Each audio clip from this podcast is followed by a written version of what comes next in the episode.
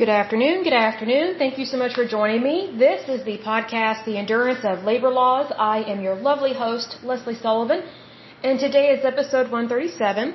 And we're going to take a look at these Superfund sites located in the state of Nebraska. But first of all, let me give a big shout out to my listeners because as usual, you guys are awesome.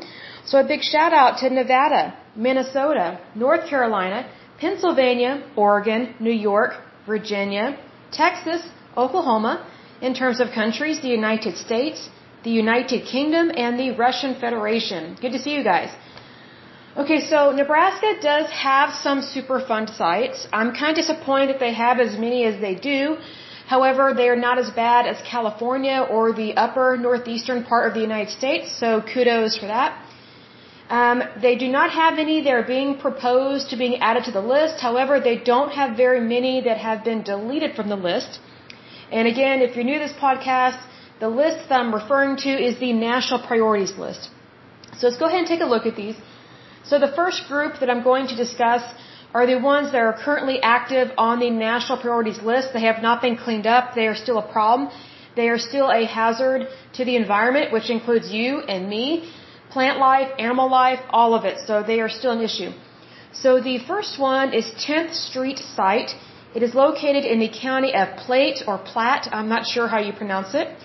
Their population as of 2010 was 32,237 people. The issue with this one was groundwater, or is, groundwater and soil contamination by VOCs from dry cleaning. Not good there. This one was listed or added to the list August 30th, 1990. The next one is Bruno Co-op Association, Associated Properties. It is located in the county of Butler. Butler County, as of 2010, has 8,395 people living in that area. The issue with this one is groundwater contamination by VOCs used for grain fumigation. I'm not sure what that means in terms of grain fumigation. I'm guessing something to do with pesticides because I'm guessing there's a lot of farming up there, but I'm not really sure because I don't live there. This one was added to the list June 17, 1996. The next one is Cleburn Street Well. It is located in the county of Hall. Hall County, as of 2010, has 58,607 people living in that area. The issue with this one is groundwater contaminated by PCE from solvent industry and dry cleaning. Kind of concerns me that they're having a bad pattern or a consistent bad pattern of having issues with properly disposing of the chemicals that are used for dry cleaning. Dry cleaning is not new. It's been around for years. It would be a very interesting study to see how dry cleaning has changed over the years because I do know that because of Obamacare or some of the stupid EPA laws that were passed during Obama's term, now there's a dry cleaning, a, what's it called? A dry cleaning environmental fee whenever you take your clothes to the dry cleaner which is stupid. So you're being punished for using a dry cleaning service, even though dry cleaning service is not new. So the industry has been around a long time. What I would want to know is what chemicals and processes did they use way back in the 30s and 40s? Because way back then, it was way more common for people to use the laundromat, a laundry service, and or a dry cleaner. Because the majority of people back then in the 30s and 40s, especially if they lived in a city, they did not have washers and dryers in their apartment or in their apartment complex. They had to go to a laundromat or a laundry service, and so for the week, you would drop off your your bath towels, your sheets, your clothes, and then your dry cleaning, and that person, that company, probably a mom and pop shop, they would clean all of it. So I kind of wonder how did they handle things back then? Because obviously we don't do as much dry cleaning today as they did back then, but I just wonder what different chemicals did they use or is it the same? Because, you know, my point is this. Dry cleaning is not a new, let me say this. Dry cleaning is not a new industry. It's not a new process. I just wonder what protocols are they not following to dispose of these chemicals properly? Because, you know, the process is not new. So therefore the cleanup process should not be new and it should be enhanced. Like if, if your if your industry changes over time, how you handle the waste products should be handled appropriately as your industry changes. So kind of tells me they're not keeping up with the times in terms of dry cleaning, much less wood treatment plants. So it's kind of one of those things. You have an industry. It's going to change over time. So your safety protocols have to be updated as you go along. Obviously, they're not being updated appropriately. So this one was added to the list. That's going to be October 14th, 1992. The next one is Cornhusker Army Ammunition Plant. I'm not surprised with this one because you are dealing with the Army and the types of things that they deal with. So this one is also located in the county of Hall. The issue with this one is groundwater contamination by explosives, soil contamination by explosives and heavy metals. This one was added to the list July 22nd, 1987. The next one is Garvey Elevator. It is located in the county of Adams. Adams County, as of 2010, has 31,364 people living in that area. The issue with this one is groundwater and soil contamination by VOCs used for grain fumigation. Again, I'm not sure what grain fumigation means. I'll need to look that up. But this one was added to the list September 14th, 2005. The next one is Hastings groundwater contamination. It is located in Adams County and Clay County. Clay County, as of 2010, has 6,542 people living in that area.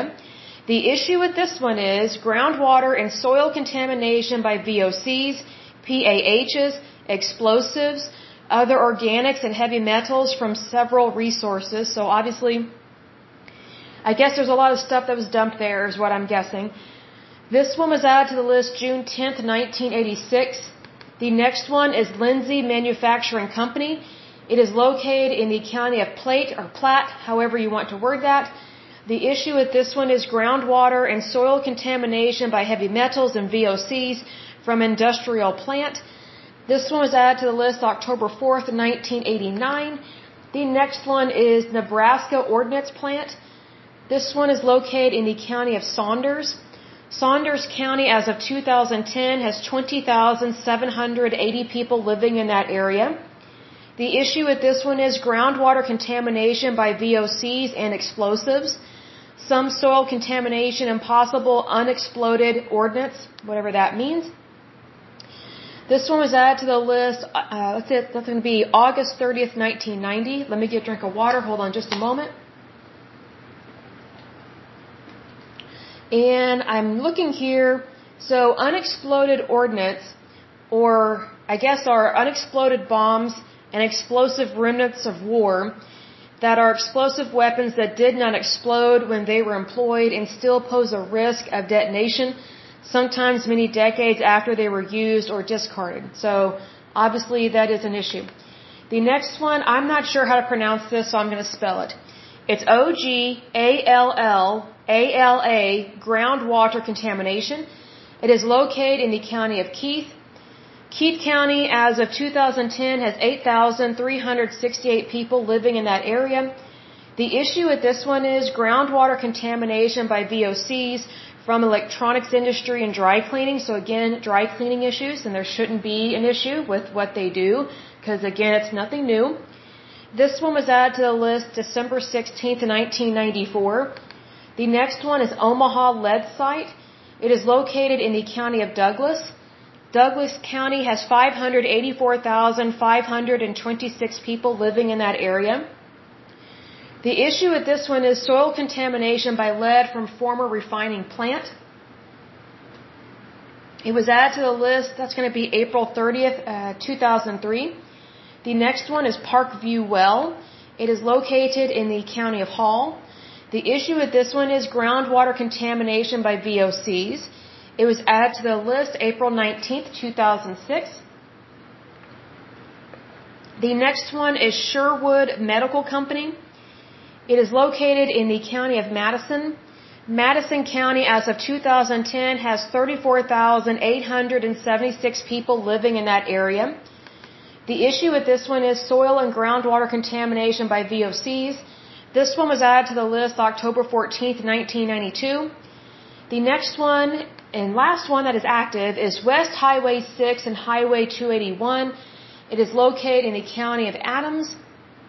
And the issue with this one is soil and groundwater contamination by VOCs from a former Dana Holding uh, Corporation plant. This one was added to the list. That's going to be April 19th, 2006. And I want to read to you a little bit about Dana Incorporated. So it's very interesting. This company is still around and they're super wealthy. Nothing wrong with being wealthy, but they haven't cleaned up their site. So that's an issue. It says Dana Incorporated, excuse me, is an American supplier of axles, drive shafts, transmissions, and electrodynamic, thermal, sealing, and digital equipment for conventional, hybrid, and electric powered vehicles. The company's products and services are aimed at the light vehicle, commercial vehicle, and off-highway equipment markets. Founded in 1904 and based in, I think that's Maumee, Ohio, the company employs nearly 36,000 people in 33 countries, so it's not truly an American company. In 2019, Dana generated sales of $8.6 billion, and that is billion with a B and the company is included in the Fortune 500 list. So here's the thing. This company has caused or helped to cause a Superfund site, and they have not cleaned it up. They obviously make a lot of money, but they're not cleaning up their problem. Also, what I wanted to bring up is that this really brings to mind that electrical cars are not necessarily the way to go, and here's why the byproduct of manufacturing for electrical cars caused a Superfund site to occur. So needless to say, it was proposed that this site be added in 2005 and then it was definitely added in 2006. So very quickly, it was identified that what they're doing is actually quite bad for the environment because it contaminated the soil and the groundwater. So what's interesting is that people are buying and driving electrical cars because they think it's better for the environment. Well, at what cost? Because yes, you have an electrical car and it's not running off of fuel. It's not running off of gasoline or diesel, but yet the byproducts and the waste products of manufacturing electrical cars has already caused one Superfund site that we know of. And again, Superfund sites are extremely hazardous and dangerous environmental sites where something really bad happened to the environment and it's toxic and hazardous to human beings, wildlife, and plant life. So obviously, creating these cars and trying to get, get more and more people to drive them is not the right way to go. But yet Tesla, no offense Elon Musk, but I'm not really a big fan of your company with this, with learning about this, electrical cars are a problem. And they are not the way to go. They are very expensive. They're not economical. I think, you know, the charge on a an electrical car, I think it maybe goes 300 or 500 miles, I'm guessing. Not super far, but if you run out of, you know, electrical currents or whatever, you have to stop and dock it and charge it for like 3 hours. So I'll look up and see what cars are electrical. I'm sure it's not just Tesla, but I'll see how far they can go on one charge because I do know that whenever they run out of a charge, it takes like three hours to charge those. So, you know, let's say for example, you're driving, you know, I live in Oklahoma City at the moment, but let's say I drive down to Dallas to see friends or something. That's three and a half hours for me with good traffic, right? Well, imagine when I get there, I am out of electrical fuel, but yet I want to turn around and come back home. It's going to take three hours to charge up my vehicle. That's crazy. Whereas when you drive a car that has gasoline fuel or diesel, you just pull up to the gas station and you fill it up.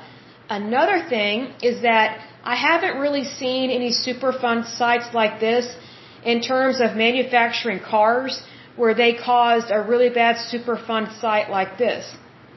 Now there is machinery and weaponry outside of automobile processing and building that has caused issues, but not the same as like what has happened when they are making electrical cars.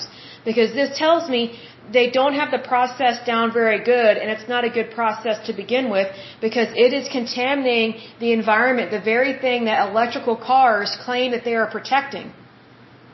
So that's a big issue. So if you're thinking about getting an electrical car, please hold off on that because I don't think it's good for the environment. I just don't think it's good.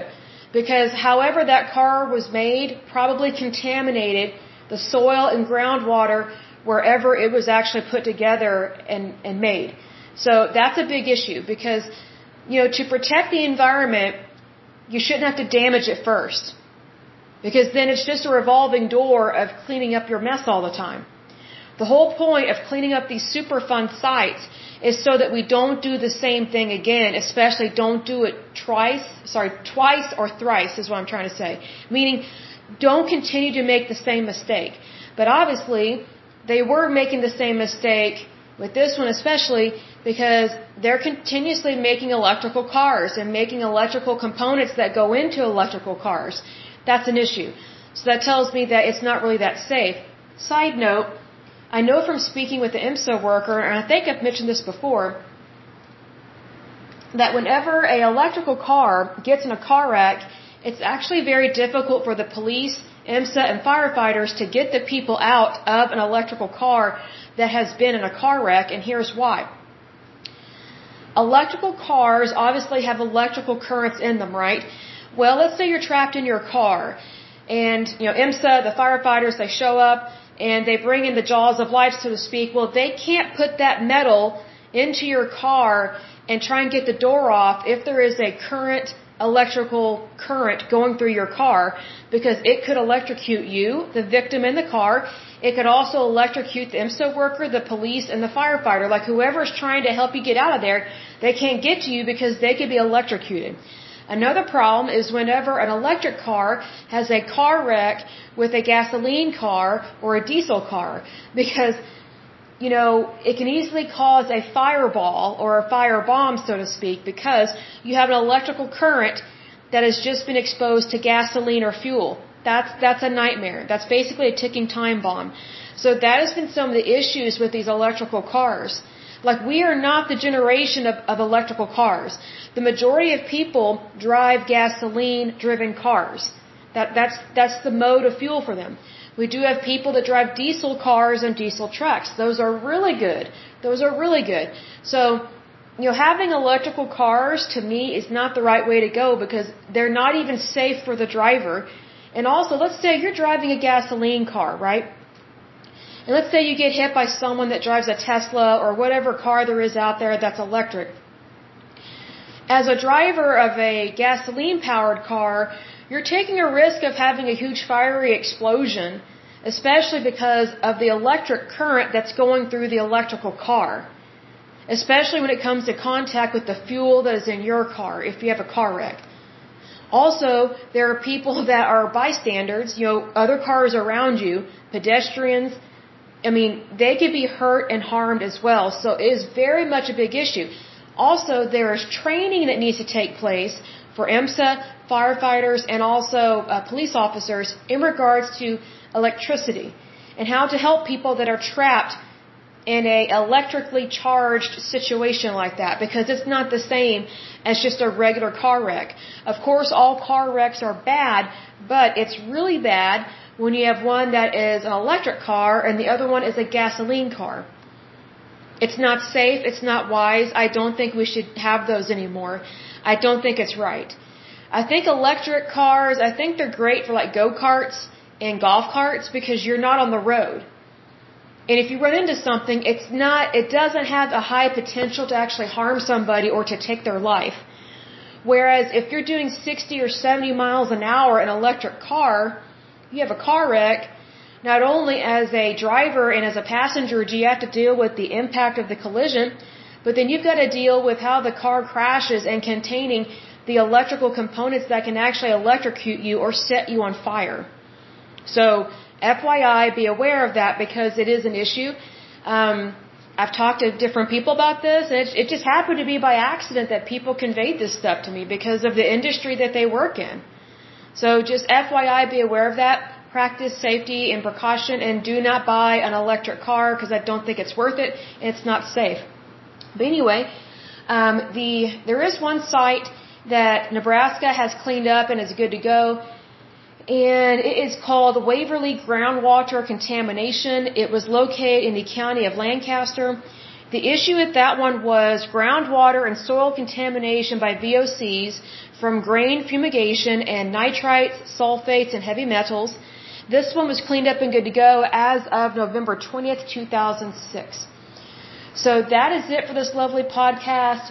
Probably, well, I actually found a really funny article that I'm going to read to you on the next podcast. So after the funny article, um, let's see here, we will move on to the state of Nevada, which will be awesome to look at that. But until next time, as usual, I pray that you're happy, healthy, and whole, that you have a wonderful day and a wonderful week. Thank you so much. Bye bye.